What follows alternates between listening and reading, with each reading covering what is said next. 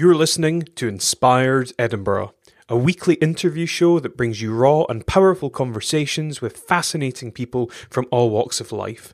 Our mission is to inspire and encourage you to reflect on your identity, beliefs, purpose, and worldview. If you enjoy this, please subscribe for future episodes and feel free to contact us via any of our social media channels. Thank you in advance for taking the time to listen to the show, and we hope you enjoy it.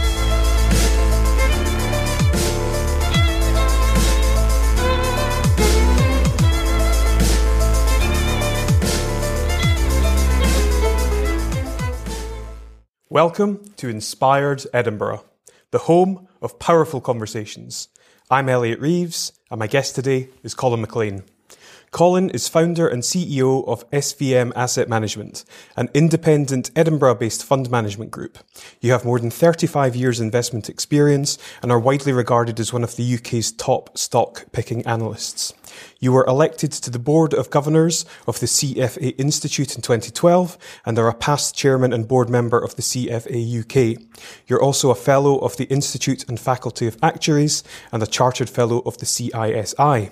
You're an honorary professor at Heriot Watt University, a regular contributor to financial publications, have been a guest on Bloomberg TV, CNBC, BBC TV and radio, and you frequently speak at conferences on the topics of investment, hedge funds and behavioural finance. Colin, it's an honour to have you here. Welcome to the show. Thank you. it's great to have you here. Um, and I'm really interested, I have to say, in kind of diving deep in conversation with you. Uh, you have a very uh, fascinating background and yeah. Oh, well, thanks. I'm looking forward to it. Yeah, very much so. So, I mean, in the beginning, if we could start with, you know, your early life and where you grew up and kind of what that overall experience was like for you. Um, I, I, was born uh, abroad. My father uh, worked for, for Shell in uh, Venezuela. Uh, however, I didn't uh, spend very long there, so this was a, you know, very very early stage, and uh, uh most of my upbringing then was uh, thereafter in, in Scotland, in, in uh, Glasgow mainly. Although subsequently I, I, moved through to Edinburgh, so I spent most of my formative years in Glasgow. Right. Okay, and that's obviously where you studied as well.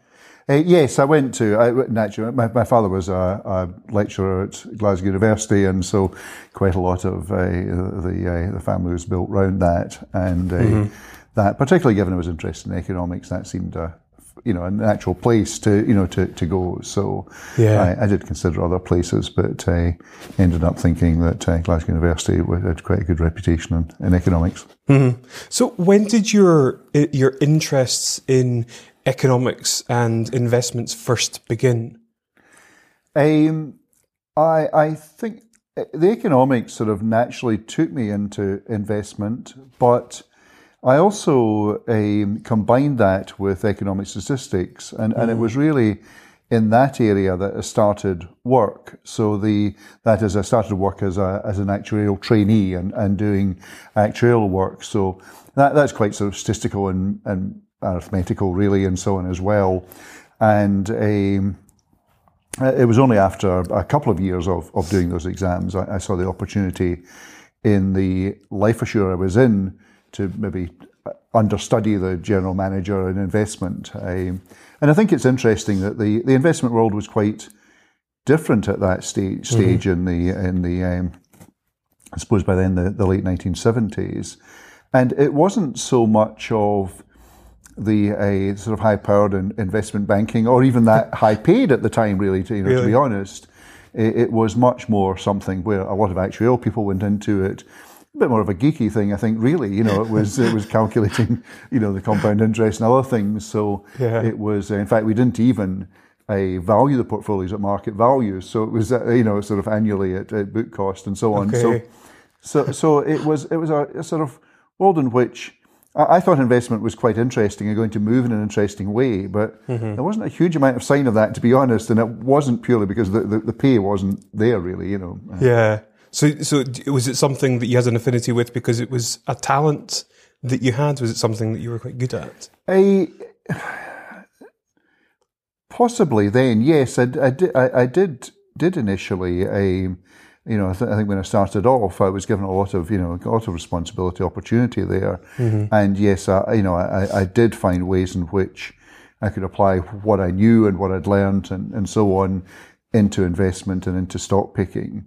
And there was quite a lot of things just sort of emerging at the time, really. So it, it was a time when um, the, the perversely, although it's only now that passive investment index investing has got very big, mm-hmm. in the in the 1970s and even into the 1980s, uh, uh, there, w- there was a very strong belief that the market was very efficient. The academic uh, position was that it was perfectly efficient and you couldn't really do terribly well stock picking. Um, and in fact, in terms of research, it was only with uh, Robert Shiller in 1982 that he really sort of undermined that. He, he got a Nobel laureate a couple of years ago, but that, that, that, it wasn't until the 80s that people started thinking that there was much more opportunity in investment because the, the orthodoxy was this, this sort of a, there's nothing there to, to, you know, to, to beat, there's nothing there to, to do. I, so yeah, I found that interesting. I suppose I hadn't really got a lot of experience with, with companies. I mean, all, all, all my family, and for that matter, just about all my relatives are in public sector, so it wasn't something mm. that I was deeply imbued with in, in mm-hmm. the family. And I, I, meet plenty of people in investment that are like that, that, that it's not come particularly from from any deep early indoctrination in, into, yeah. into the corporate world. You know, it was it was quite a different different world for my for my family uh, altogether. But I did find it interesting, and I think I think half the um, uh, uh the, the the the route to success in something is having a general interest and, and a genuine curiosity about it as mm-hmm. well. So uh, that that I did have, and, and and that made me really work quite hard still at learning. I, I would say to mm-hmm. you know mm-hmm. to anyone really at at an early stage, you know, in, invest in your edu- education and, and do something you enjoy, you know, but but in, in particular,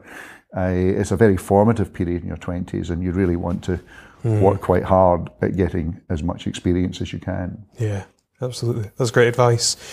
What were your your early aspirations when you started working, and, and how did your career sort of unfold? Um, I, I I could see quite early on that the sort of way that life assurers did things, you know, could give way to. I mean, already there were some unit trusts around, and and that that, that investment was by far the more more interesting, a you know part and, and ultimately potentially the more valuable part of of the whole savings proposition. Mm. and so I moved, you know, quite early on after that to to get the life assurer to set up. I set up unit trusts and to try and separate that out as a division.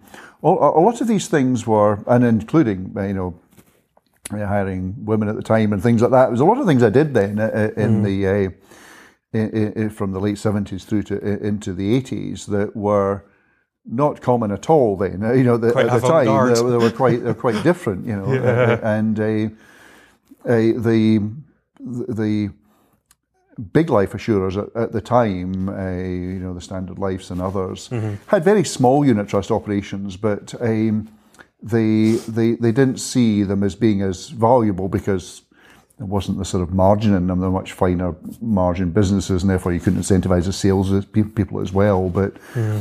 uh, they're actually a much it was much simpler way to run people's investments. You know, not everyone needed uh, you know needed life assurance, so the potential just for having more equity investment, uh, investing in shares, and be able to do well in that. Mm-hmm. As the uh, 80s and 90s unfolded, more and more people got aboard that. But I, I would say even up into the late 80s, it was, it, it, it, it, still wasn't the choice of many of the, the life assurers to go down that, that route. And uh, I definitely got an, you know, an advantage by setting up within the insurer a separate investment division and having some, you know, incentives and rewards around that. Mm. Um, and I, I, I very quickly realised, though, that that that division became more valuable than the life assurance company had been around for 100 years. But it, very quickly, the investment division was more valuable, just more profitable. And I realised within a mutual entity at that time, it was quite difficult to be rewarded for that. So it was quite, a, you know, it, it really, it had outgrown, and, and I guess my own aspiration had outgrown that mutual life assurance environment. Yeah, yeah. You, you um, I know that you worked with uh, Sir John Templeton. Yes. You were managing director of uh, the European operations Yes. there, and then in 1990 it was that you co-founded uh, SVM. W- What made you decide that you eventually wanted to run your, your own organisation? I, it happened in a couple of stages, and with, with some encouragement from others. I, I, I moved as, a, as an interim stage. I moved and became a CIO of a Chief Investment Officer at Scottish Provident, um, eh, and was there a couple of years. And um, uh, uh, uh, that, that involved running a much bigger fund and you know 50 people and bigger bigger division within a, an overall organisation that that had several hundred people. Um, and so it gave me a you know an opportunity just to see how things were done in a bigger a bigger way. But I also realised if I was going to set up my own business, there was a bigger talent pool in Edinburgh, and it was going to be a lot easier to you know to set up here. So. I think that was at the back of my mind when I, I you know, uh, when I came came to Edinburgh then in, in the uh, in the mid eighties, and uh, I I spent a couple of years of that, and then was I headhunted by by Templeton, and uh, and that was quite that was a, a sort of pure equity business, but in quite a at a global scale, it, it's remarkable that it was it was quite an early stage business, so it was quite valuable at the time, probably worth four or five hundred million at the time, and, and was acquired thereafter by, by, by Franklin. But it, but it it got me to work with Sir John Templeton, who was based in the the, the Bahamas, and uh, with Tom Hansberger, both, both of whom now, now passed, but but uh, uh, Tom Tom Hansberger was uh, based in based in Florida, uh, running their business, and uh, it, it it gave me a a lot to learn about global businesses and uh, the way in which they, they launched funds. I, I helped them launch the Emerging Markets Fund in the UK. They didn't have, in fact, I helped them reshape the emerging markets proposition into into what's really known today because it, it was a it, it was a much narrower type of business before. So it, it gave me this sudden exposure really to see even another level that equities could be done on this global basis and, and the distribution could be done in a different way as well. So um, I, I think then in setting up my own business, you could certainly, um, you know, count on the fingers of one hand the number of people who'd, who had in Europe, you know, set up businesses. There was uh, a, a, a, a, a couple, Da- David Williams in, in Scotland, uh, Gilles uh, Frenet in, in Paris. One or two others had done it, but not too many had set up from from scratch a that type of that type of business, even just at that at that stage. But um, Templeton has showed me it could be done. So I- you know, Yeah. I, I wouldn't be able to do it without all those experiences. What were some of the biggest challenges that you faced in doing that? Um, I think a lot of resistance from competitors and others. You know, I, I think I, I think I think there still wasn't that. that I would equally say that there was a lot of support at the time. You know, not just Scottish Financial Enterprise, but a lot of others were very pleased to see, say, Templeton come to, to Edinburgh, and then and then for, in, for me setting up. So I, you know, I certainly wasn't without support and friends in that, but. Um, uh, plenty of you know if you if you go down a, a path less travelled, there's plenty of opposition and and uh, you know sort of nay- naysaying goes goes goes goes with that as well. So, um, but you know equally you know don't do it if you can't take that. You know Yeah, really. absolutely. So so that that was just a little bit more of a more of a challenge. Um, but uh, other than that, no, the regulatory stuff and other things weren't weren't really a you know a big issue initially. Just building up the initial critical mass, the initial you know uh, clients, uh, you know, was important. This is probably a question that will likely appeal to people that have more of a, an interest in investing specifically. But how would you describe your investment approach and your investment philosophy? Um, it, it's adapted a bit over the years, and I, I'd like to think I, you know I keep learning not just about investment, but you know some of the framework. Uh, one of the things I I did put a lot more effort in the I probably really from the late nineties into was learning more about behavioural finance and the impact of psychology, um, and so that that's something that's also helped. I, I do a little bit less small company stuff than I did you know, before just because there's there's not the liquidity perhaps for what we're running.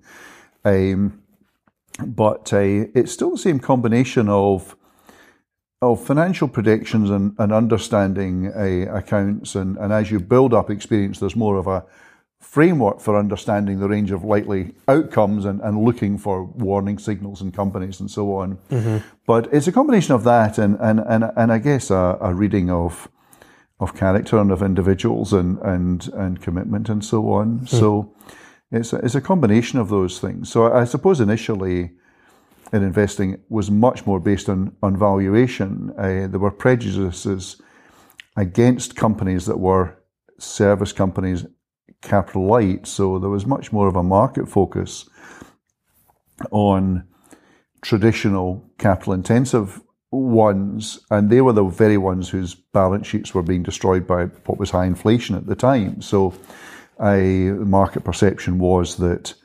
um, that, that more labour intensive, skills related businesses, you know, the assets checked out at five o'clock every night, and you know, what did you own? Um, but um, I could see, in fact, you, you could build a you know a franchise around those things, and there was value in those businesses. As things have moved on, I suppose we're still trying to look at what is proprietary, what franchise is there, what what kind of moats there are around a business, what the defence yeah. there is about the uh, about the margins it, has got. So I would say I'm, I'm less of a of a deep value investor, certainly not as Templeton was, but it's not as much value as it was either, um, because there are risks in that. So in the past, much more looking, I was much more looking for companies with margins that were below their industry average and being remanaged or you know catching up. Probably now look much more for companies that have got an intrinsic franchise. Um, some proprietary value that allows them to, to reinvest in that and, and sustain superior growth over a over a period of time. So a mm-hmm. little bit more because uh, ultimately, if you if you do get it right in valuation initially and buy something cheaply, uh, you know that that's a plus. But if you do own it longer term, unless you're trading those companies, um, you know a, a, a lot or every few years, ultimately your returns in the portfolio are going to converge towards what they underlying returns are in the company and, and they might leverage it up a bit or whatever. They might manage to find some, some way of enhancing it. That generally doesn't persist either. So it's just within it. So, so thinking of companies as a business is the way to do it rather than worrying too much about earnings per share. Mm-hmm. So that's always been my style is, is, is to, uh, to, to think, step back and think much more of them as businesses, which are, you know, people like Warren Buffett are good exponents Very of that. So, yeah. Um, but, uh, as I say, it's surprising that, that there was that sort of disruption in new businesses emerging. I think in the in the eighties because we're back at that again just now, and I think it's it's a really exciting time now when there's lots of new disruptive business models coming along, and mm. that really can pay off for a good analyst, even a you know private individual as an analyst can can find businesses that I can potentially, you know, sort of beat the established bigger boys, suddenly yeah. big old brands, and loyalty to that is sort of breaking down. So I've, mm-hmm. I've always I've always wanted sort of growing businesses rather than you know I've never been one that's really been that enthused about buying old chemical companies and, and things like that. You know. What about tech investing? I don't do a pure tech investing. I don't think I've got the expertise for that. Mm. There's a, the, the, the, the big disruptive patterns now are, are tech is part of it, changing tastes are part of it. Uh, I mean, a, a, a, good part of what gave me the opportunity to set up a business was the arrival of spreadsheets and other things. I realized I didn't need to buy lots of stuff to be able to manage my business uh, and mm. on a PC, big big thing at the time. You know, it was, mm-hmm. uh, but that that that that let you sort of uh, you know run you know, scale down and, and run a run a, a, business. So I realized you could use those tools. Again, there's new tools coming along now. But the key to a lot of businesses now is it's not just different technology, they're appealing to, to different tastes. You know, and it's not just millennials. I think there's a broad ranging change mm. in tastes. So when you look at um, uh, companies we own in portfolios like like Fever Tree drinks. It's a good example of something that has, in a very short space of time, sort of come almost from nowhere, dislodged long-standing, you know, drinks providers uh, on the back of a wave of interest in gin, but also on craft and, and different experiences. And you can just see how all of those things come together. And hmm. technology is not a big part of that. And there are other ones where there's a bit more in, on technology, but technology is letting a lot of you know, a lot of new people come come along with new business models, but. Mm-hmm. They still have to get to a to a critical mass. They have to have something you know original to offer.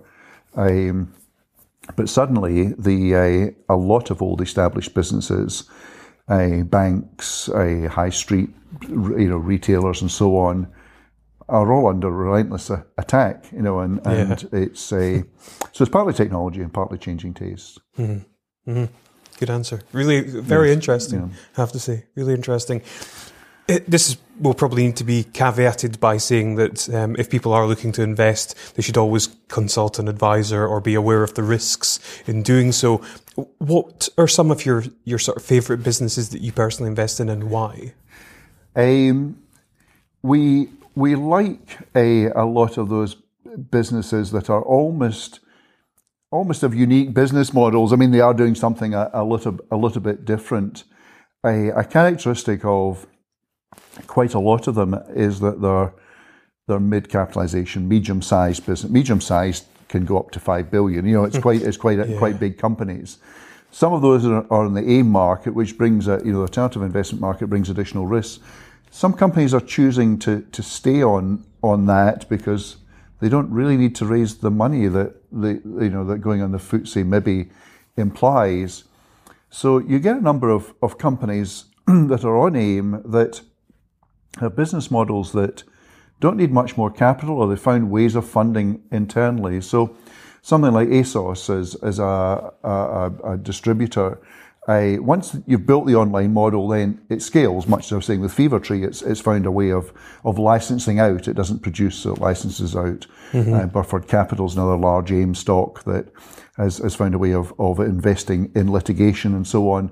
And it's found a way of using other money to, you know, to help manage that and help scale that business up. Uh, one, one, I mean, the biggest holding we've got just now is Hutchison China Meditech, which uh, is an AIM listed company, but uh, it, it, it has a pharmacy products in China, but it also has a license for cancer research there and works with bigger companies. It's been able to use the funding out of the retailing product business, fund the research, and now it's got some, you know, some potential, you know, cancer drugs that are uh, progressing quite well on, on, on research. So each of those, they, they, they, they've got something quite special and different. So they need a lot of, you know, understanding and, and we have the, we're fortunate to be able to meet the management over a period of time and, and get comfortable with that and the strategy. But they don't quite they don't quite attract in all the bigger investors, you know. So so there's still something that that active managers and, and analysts and even private investors can can sort of research and, and find. So mm-hmm. we quite like a, we quite like those ones. So a characteristic of some of the companies is that they're not overnight successes. They are doing something over a period of time that's hmm. that's that's special and sustainable, has some superior margins, and there may be some reason why despite that maybe looking obvious to us, uh, maybe because it's on AIM, other people don't want to buy it, or they still don't quite under, understand it. There's still still something that, that puts them off, you know, and and and, uh, uh, and and lets that persistent superior return continue. And a lot of those are. They, they don't naturally fit in a in a sector. You know, they're, they're maybe just a combination of businesses or a particular particular business model that's that's just that's just different, and, uh, and and that that by itself is something of a barrier to analysis. People, you know, are, are just a little a little bit more skeptical, and but that's where the you know I think the profits are to be made. What do you think makes a great investor? Um, I mean, I've met all different, you know, types and backgrounds and so on. So there's no, there's no, uh, you know, formula or mold for that really. Um, most are curious, you know, and I think that's a good analytical ability because you, you do have to keep on gathering information and learning all the time. So being genuinely curious about what makes companies uh, tick, and that includes, you know, uh, the, the, the very often these analysts, you know, you sit in a restaurant and they'll count the number of covers and what the margin is, and you know they'll rarely go into a you know into a shop or business without sort Really? of working out whether it's a good business and, and what the economics are. It's just, um, and, and that just builds up your understanding. You know, it's it's um, so so that curiosity. Um, patience because you know this stuff does take time you know and uh, and resilience you know we're speaking at a a time just now when markets are going through some volatility as they call it which generally means that you know stock prices are are, are, are falling and um, you, you I, I, or you find individual investments you made don't turn out as as you expect so you need to be able to you know sort of come back and you know rebuild your performance rebuild your confidence and understanding or, or at times, you know, admit you're wrong and realize before, you know, something is a, you know, a total loss or wipeout in a company, realize that your uh, analysis is, is, is wrong or your timescale's wrong. So I think that that sort of pragmatism of, of accepting, you know, when you're wrong, the resilience of riding through difficult, difficult times, the, the, the patience just to, you know, to last and uh, the, uh, initially the curiosity to, to keep learning. You you wrote a, an article recently, essentially talking about in 2018 it would be easy for investors to become, im, im, sorry, complacent due to reasonably strong um, recent performance. Essentially, so how do you avoid making emotional decisions when you're investing, and how do you avoid falling into the trap of being complacent? Uh, it's it's difficult because you know emotion is very much part of what we do, and to some extent, it's not all a bad part. You know, the, the gut feel you have about something, uh, instinct, uh, you know, is, is all a part of us understanding things. Um, I think it's important. I mean, I still spend time on accounts analysis, and I think it's still quite important to to look plainly at the numbers that you're getting in the company updates. Uh, companies do put the best loss or spin on on what they're they're delivering, or even on problems. And there's there's scarcely uh, you know of, of these businesses that are being disrupted. Most of them are spinning out the the, the issues or explaining it as something temporary or something you can deal with. And, and that in the past was what we heard from HMV and, and uh, you know, Woolworths, lots of those companies that uh, ultimately couldn't, couldn't turn it round. So you're surrounded every day with a, an awful lot of that, that spin and, and, and hype and so on in companies. And you need to make sure that you're looking at the, at the numbers as well and, and that you're, you sort of strip out that, that, that hype. Um, but uh, the, the complacency, I mean, the disciplines are just, I mean, if, if I hadn't sold any shares in Hutchison China, which is, you know, has tripled over the last year, I would have holdings of over 10% in the funds. That, that represents a, an overconfidence uh, in, in an individual company that, that isn't prudent. So uh, you, you have to, you know, to sell some even, even as it goes up, you know, to, to, uh, to maintain a discipline as, as, as well. So, Yeah. um, so, I- so I think having certain uh, work, working in a team is helpful because other people can can you know help keep you straight about individual or, or ask questions about about companies. But uh, you know that's another sort of aspect that's needed about dis- is, is discipline and some of the um, some some of the behavioural issues in psychology and investing is best dealt with by by structure and framework and uh, and deciding how portfolio is going to be structured, uh, how your trading is going to be structured, and not trading too much, and and uh, and all of those things. And over time too, understanding what your your own personal you know weaknesses are. Um, I mean, I, I, I- I deal with that in with that pragmatism, for example. Very often, if something is going wrong or, or there's a company announcement that's not what I expect, and it's and maybe even the share price falls, um, but it's more more if the information doesn't confirm my investment thesis, I may sell a third of it, and, and there's nothing magical about that, but it, it does. It does then leave you with a smaller problem if it's lo- wrong. If you're right, then it leaves you with plenty of opportunity still to make money, you know. So, but it, it's part of the discipline of just stepping back a bit when things are not looking, you know, right or like you've been correct. So, so the framework for dealing with psychology is, is a number of routines like that, a framework and a discipline. Mm-hmm. I'd imagine an enormous amount of introspection is required as well. I, I think at the, the times when markets are difficult, you know, the resilience mm-hmm. and and I, I, it is, you know, a, a, lot of investors and a lot of people in markets are, you know, are quite quite smart people, and and mm-hmm. A, often intelligence is used to rationalize what you do rather than question what you do. You know, so so you're, you're in a world, and, and companies provide you with that. So there's an awful lot of of spin on things, and a lot of you know argument for you know in favour of things, and and not enough questioning or or mm-hmm. reversing of of positions and so on. You know, so so yeah. you need to uh, you you you need to be uh, pragmatic and and uh, you need to use the additional information you get to you know to to question uh, the investment. And there are some things that go wrong or don't don't deliver what you, mm-hmm. you expect. Mm-hmm. I found an article, funnily enough, it was a year, it was published a year ago today, mm. um, which spoke about, uh, you were commenting on CEO uh, re- remuneration mm. for high level yes. uh, FTSE 100 executives. And there was a quote from it, which uh, I'm not sure to what degree this has changed in the last 12 months. I suspect it hasn't changed greatly. It says total pay for FTSE 100 chief executives is now 150 times higher than pay for the average worker, which I find quite alarming. Um, what are your, your views on CEO remuneration and what do you think should be done in order to intervene with it? I, I think, um,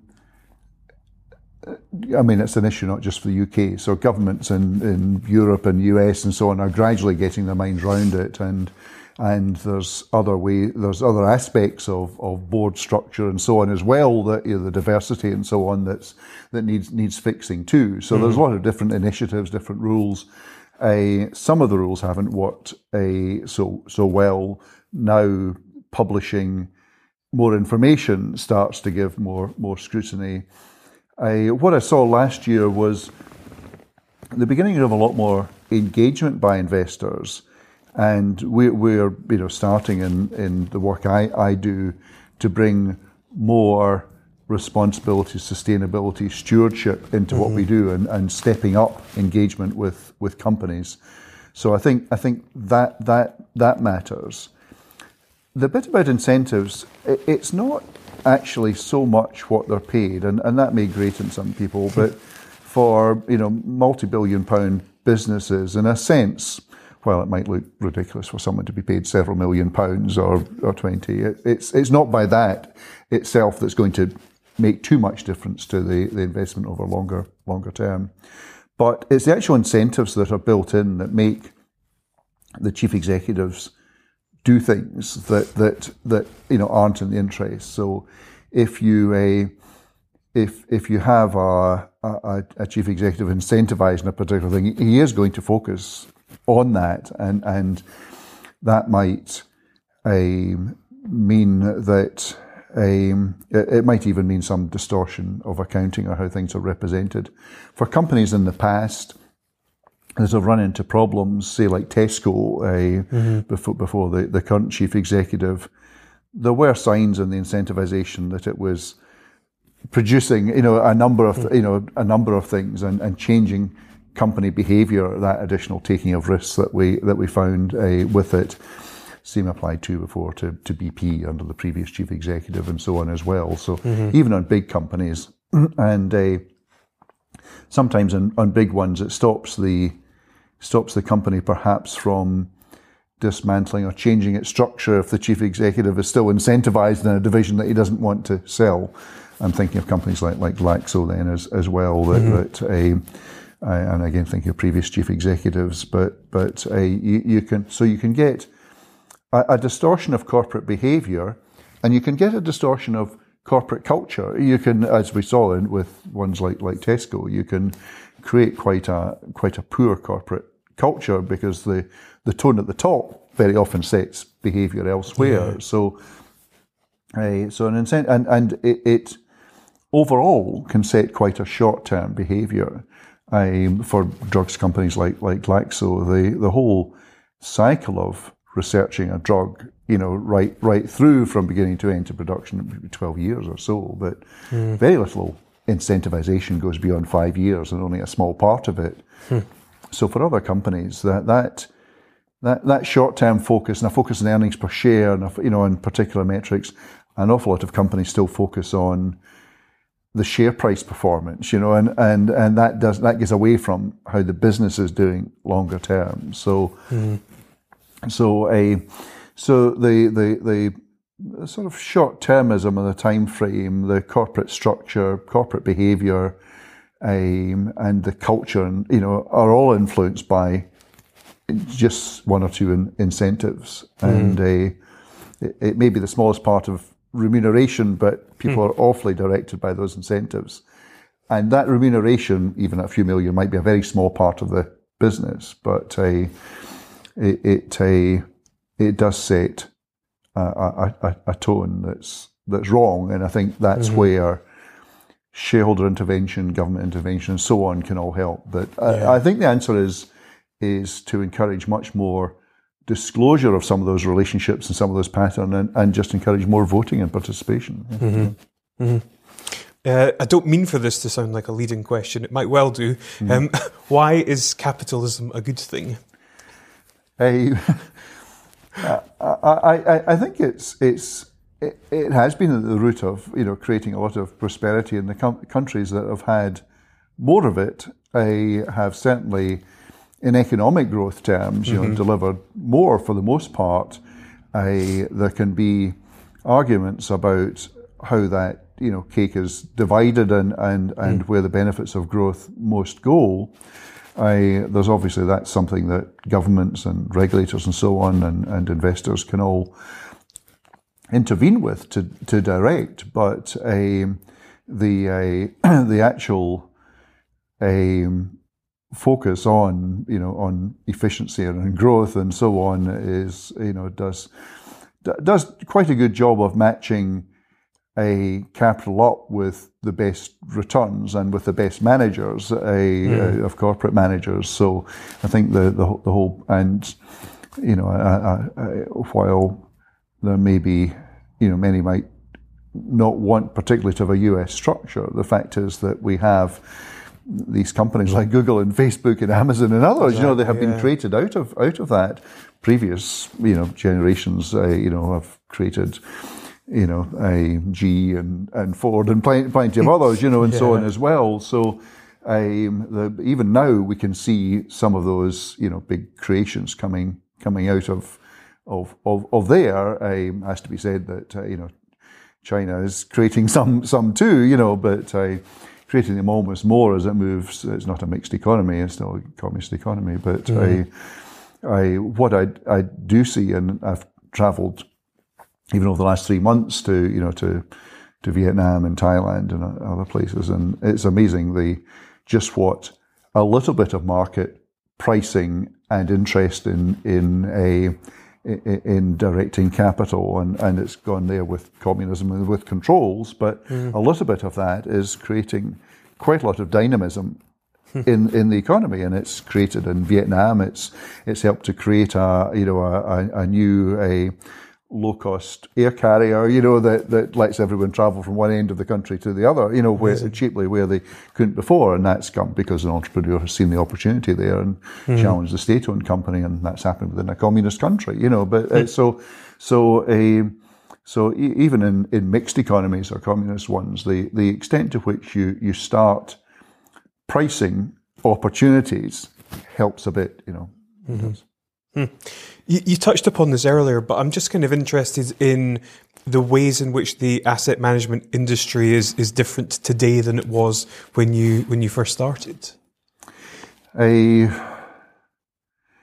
It's changed in quite a lot of ways, although the root of company analysis and stock picking and putting that into a portfolio and so on, a lot of that, you know, the, the root skills are, are very similar. The skills needed are similar. The, um, the infrastructure around that to comply and manage risk and so on is all different. So there's there's a, a, you know a much stronger framework there. Some of that risk management is is good and is, is helpful. I, and uh, there's a, a lot more uh, ability to to use the the technology to, I mean, even to understand your own behavioural issues and so on. There's yeah. there's a lot of technology that does that now as as well. I it, part of for regulatory reasons, there's a lot more standardisation now of portfolios, and uh, I, I, personally don't think in performance terms that's necessarily helped, and and you know as evidence that performance we've had in in the mid cap or medium sized companies, uh, which are tend to be owned more by by specialist active managers like ourselves and other mm-hmm. boutiques, rather than the biggest life assurers and pension funds, which own more of the bigger FTSE companies. Mm-hmm. That that that performance difference is is maybe because there's a little bit more flexibility and uh, you know being being applied to to investment and and less of trying to scale things up. So so the scaling up, uh, you know, into big big investment firms I, I, I don't think Nestle has delivered better performance, although delivers better pay perhaps for, for, for people, better risk controls and so on, a framework there, that's, that's good too. Mm-hmm. I, I think investment is in the process of moving a, a bit more into a polarization between the, the, the very low cost index investment, what we call passive investment, that's just based on indices. Yeah. I, that that is based on the indices being sort of right in the sense that, that they represent an economy or that the share prices are right and efficient, and yet those people that use those indices are not putting anything into researching those; they're relying mm-hmm. on, on others to do it. I, and I, I think a number of active managers think, well, why should we just research those and let these people have a free ride? And uh, actually, there's more interest a bit further down the, the size scale, and a and actually, there's a lot more opportunity where you're not working in things that are priced, and, and these are broadly alternative investments, uh, buying property, hedge funds, private equity, infrastructure. Mm. All of these, uh, you know, I, I, would say to younger people looking for a, an opportunity really to exercise flair. It's hmm. it, it's a there's a lot more opportunity where you know you, you can work with something where you you you know you don't have to accept market prices initially, and, and there's a lot more mispricing, mm. and you can put your analysis to work. So so I think the, the, the more talented active managers are moving into areas of the market where there are more opportunities and anomalies, uh, and away from those sort of big companies and into some of the private interests as well. So mm-hmm. I see that trend continuing in the developed world and in other areas. As I was saying in in uh, you know China, Vietnam, and India. No, they're they're still looking to more mainstream companies and for them to list. Yeah. Mm-hmm. What are some of the ways that you think that the industry might be disrupted over the, the coming years? And you know, and, and I wonder in, as well in terms of um, you you deal predominantly with institutional investment, but how many of the younger generations are actually investing their money in, you know, um, managed funds? yes, Pro- probably. I mean, I wouldn't say there was necessarily many were doing it. You know, when I was was a was young, but a, it's a pretty important thing to do. You know, and if you're not if you're not a sort of doing it yourself, and I wouldn't say that a, a pension structure is, is always the best way of doing it you can get more flexibility by perhaps investing in, a, in an ISA or something else that some, you know, that, there's are, so there are different ways of, of building up a lump sum, which gives you some flexibility. Younger people can afford to take more risk. They've got a big long horizon and so they can more mm. ride through things. Um, but uh, putting some savings aside is, is, you know, is important. Although, as I said earlier on, investing in your own human capital is a pretty important thing to do as well, and people hmm. should not distract from that. So, which may be still further exams, getting more experience, or other things. But you know that that's that, that's the first best investment people can make, certainly in their twenties, even to early thirties.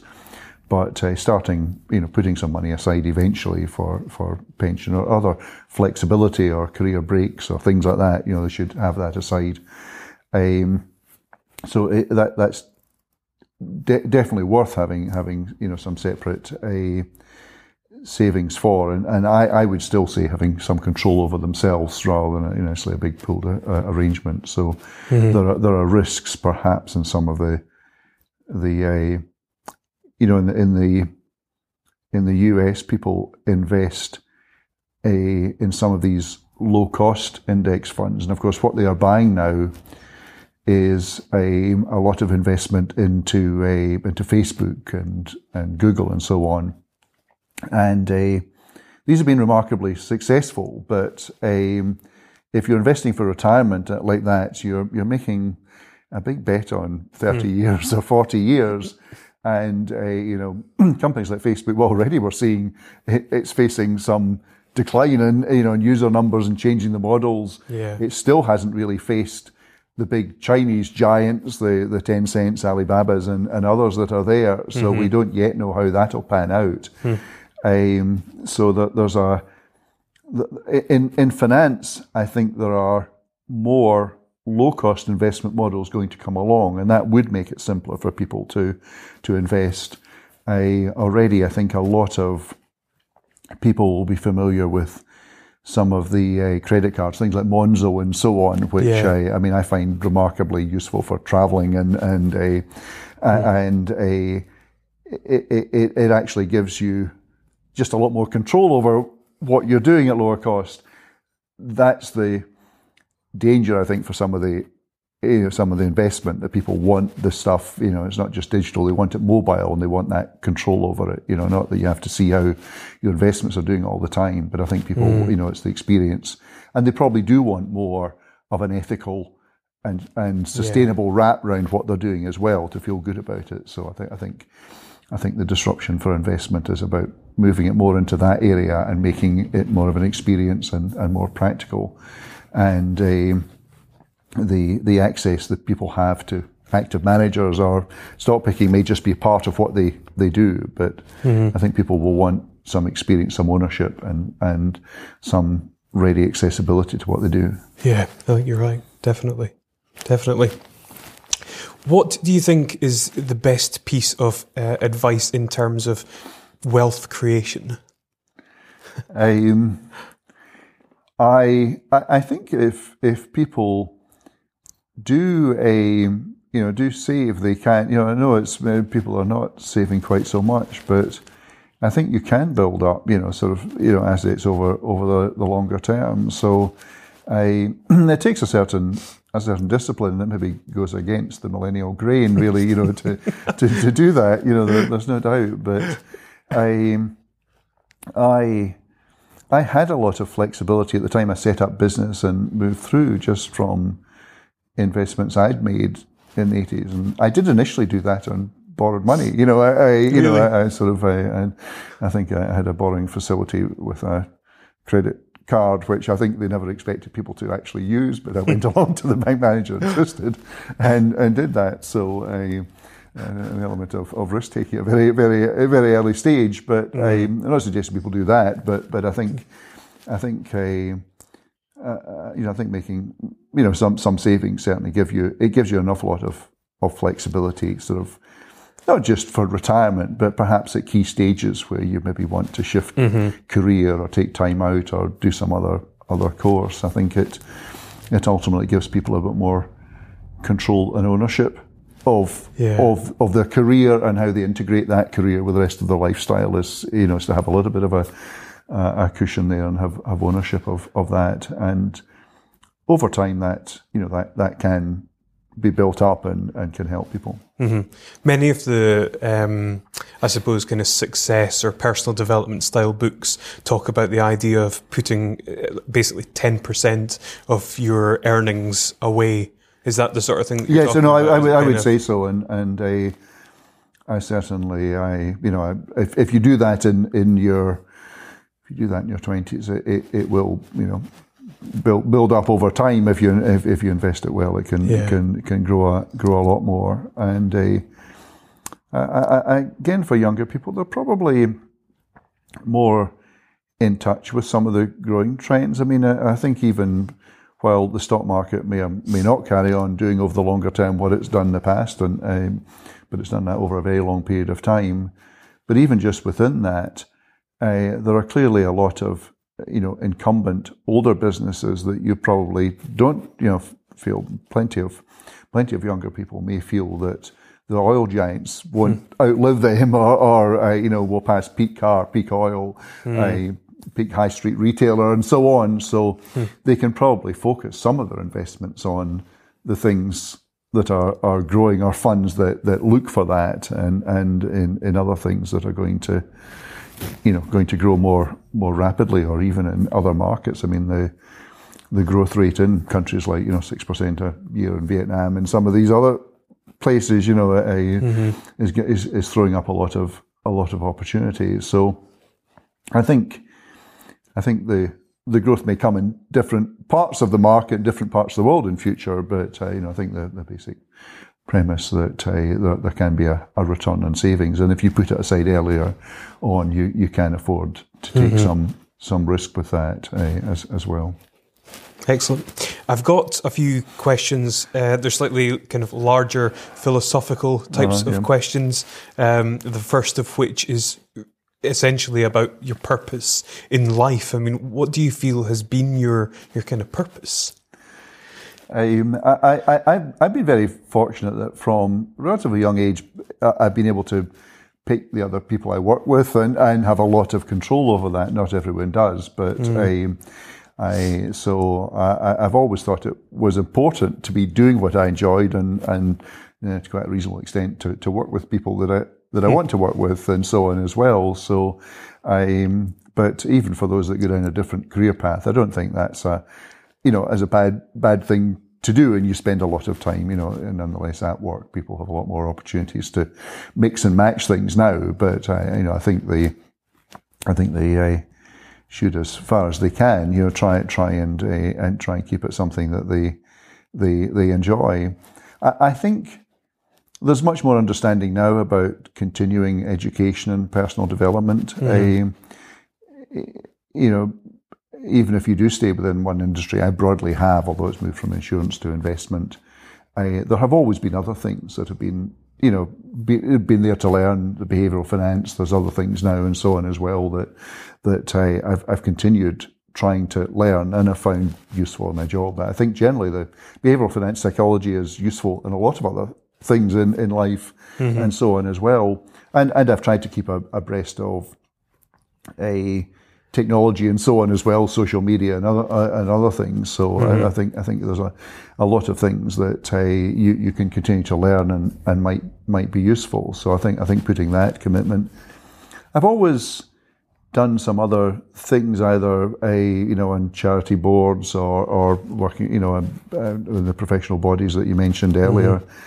I, have done things with, with the actuaries and so on as well, running investment conferences and so on. So a lot of a lot of those things give you different opportunities for development, you know, for working with different groups and perhaps in a not-for-profit way or yeah. running other enterprises. So, uh, I think uh, it all depends. Some people, you know, it depends what time they've got free from. Yes, exactly. You know, particularly for, for women in careers, from you know, uh, working with, with families having time out. People have just got to work all that into their lifestyle. But mm-hmm. I think they're a there are ways of, of keeping your perspective broad and of keeping learning and uh, you know of, uh, so I think I think that's you know I, I, it's been an important part of of keeping that perspective and resilience through the career because yeah. there, there certainly are periods in investment where you just don't want that to be all you do you know really yeah, yeah. is is there anything on reflection now that you would have done differently um, I, I, I think in terms of um,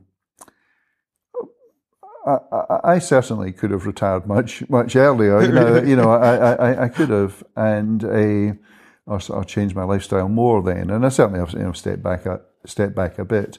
I don't. I mean, I enjoy investment too much to really want you know, want to have done that. But mm-hmm. but I so from that point of view, I, I, I suppose I could probably have have a scaled back some of my activities, you know, a, a, a little bit then and broadened out as I, I mentioned it to you before when we were chatting that I probably spend about a third of my time in other sort of you know, extracurricular activities, which is, you know, broadcasting, writing, professional bodies, non-executive directorships, and other things that that mm-hmm. uh, that take me take me out of my my day to day job that are quite interesting and and uh, you know I enjoy doing. So I, I think that uh, I think keeping that going, I could probably have have, uh, have stepped that up a bit more, you know, hmm. uh, earlier on. I I did a I, I did always have plans, which I'm now trying to, uh, you know, fulfill in writing a book rather than just, just writing articles and, and, and academic texts and so on. And um, I could have maybe done that that that earlier. You know, those sort of things would would be nice. But I, I I'm a you know, not not everything works out exactly as you plan, but that's mm. that's you know that's no bad thing. As I say, the resilience is you just really have to accept those things as, as they are. You know, there's only a certain amount you can plan in investment.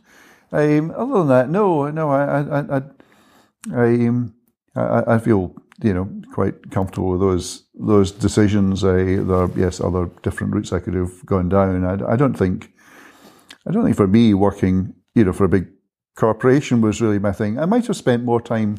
I would say traveling earlier on because I've I've done much more of that in the last ten years, mm-hmm. and um, it, it's it's been a real pr- privilege to, to, to not just travel but work with investment professionals in in different places. I mean, in just in the last couple of months, I've been in in in a Warsaw, Bucharest, Ho Chi Minh cities, you know, and so on. And uh, I, I'm, I'm still fascinated by that and by just seeing how other people go on with their lives and what the opportunities are there. And yeah. I sort of, uh, you know, I, I I, I do think that um, uh, maybe after people invest in their education and development early on, I would say, I would say really get some travelling in while you're in your 30s and 40s and so on, yeah. and, and, and try and do it in a level in which you can really connect with some different lifestyles and, and ways of the world. I think hmm. I think that that ultimately does help a lot. In what way do you think travelling has impacted your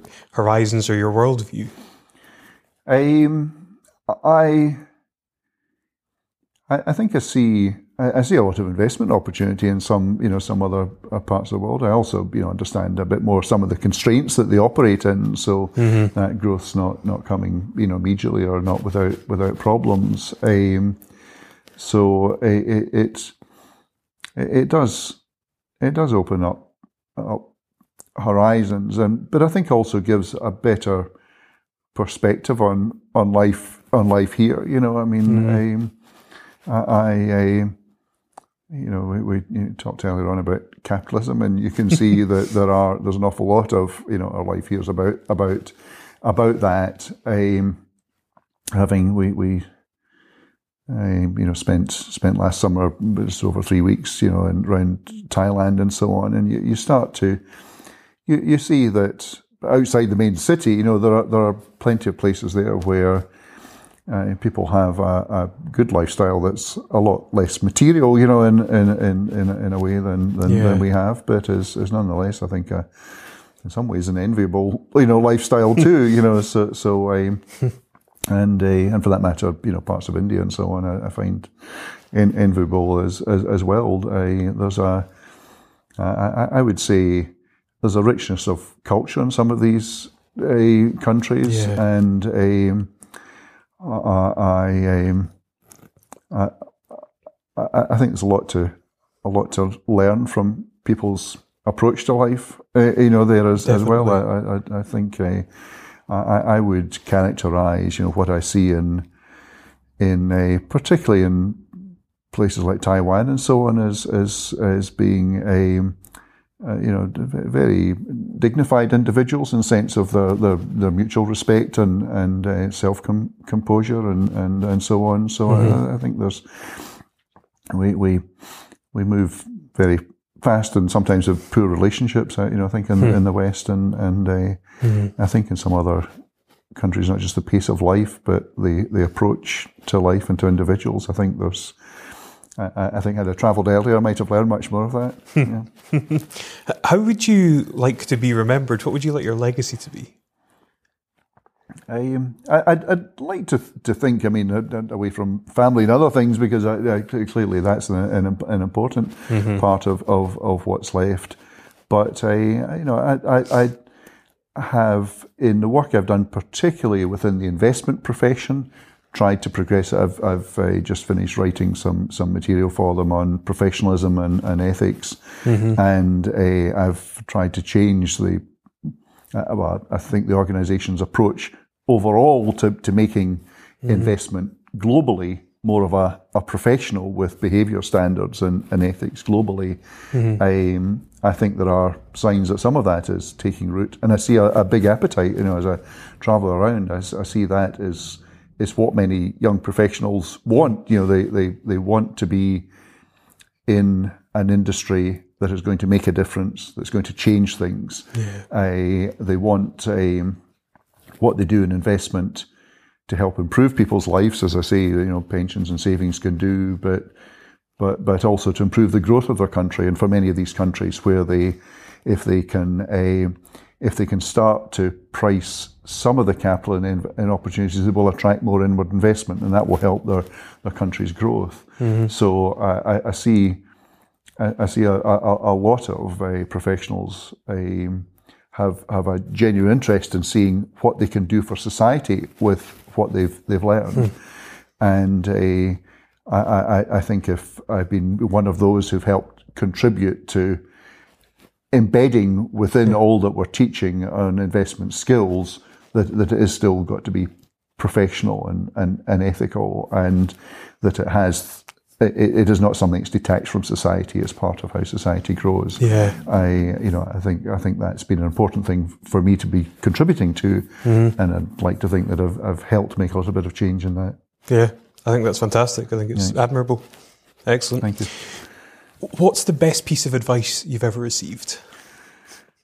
Oh, um, I um, I don't know. I, I, get a lot of, I mean, with different people that I've worked with, like Sir John Templeton, mm-hmm. I get a lot of of a of good uh, advice. He certainly uh, always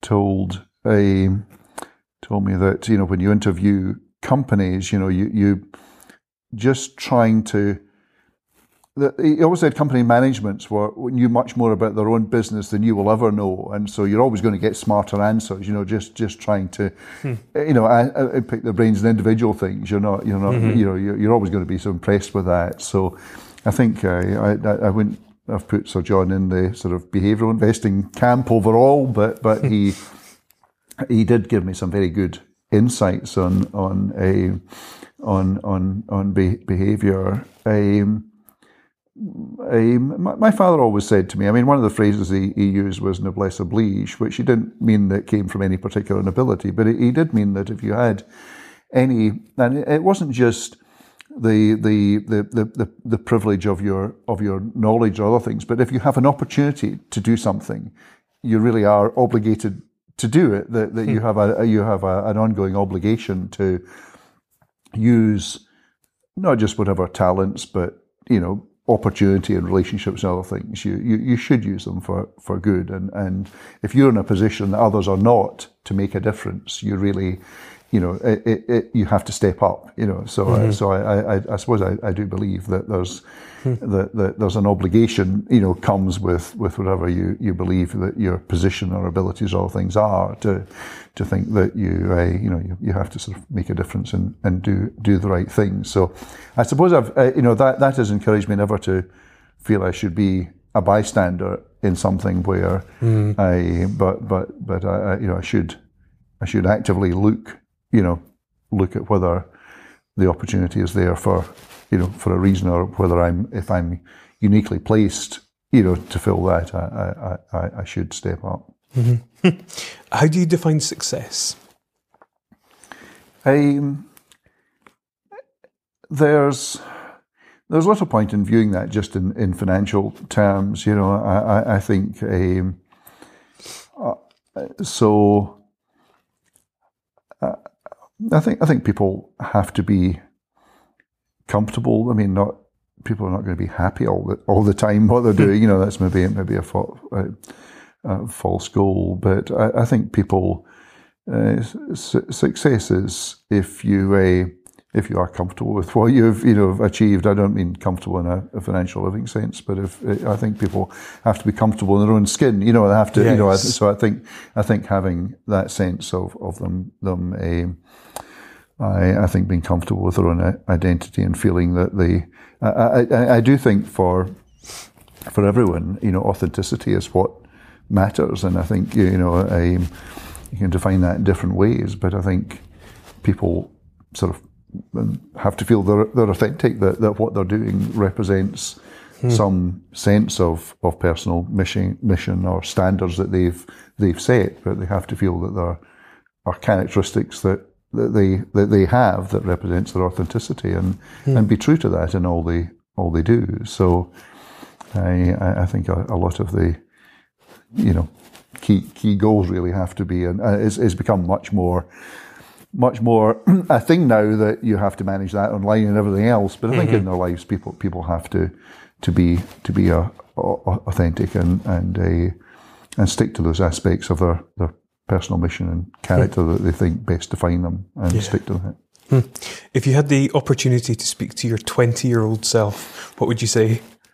Um, probably don't worry so much about, about things, you know, in a, in a, in a, sense, I'm not a natural worrier, but I, hmm. you know, I, I, I think people can be comfortable with a lot of different life paths that come out. Obviously, you should do as much as you can to, to intervene them, but I, I, I, I think it's a, it's a lot easier when you're younger to think of things being a single career goal or single path, mm-hmm. and uh, actually deviating from that path doesn't matter you know, quite quite so much, and you know, may create a different version of you in future, and that includes whether people do voluntary work, take time out, do further education, yeah. shift career, or, or, other things. You know, I, I think it uh, it matters a lot less to see things in that that that linear way because uh, you probably end up feeling comfortable, you know, at the end of the day with with a lot of different, you know, so you've got to feel comfortable with your own choices. But mm-hmm. you probably, you know, I, I think there's a lot more choice. I, I, certainly didn't feel that, you know,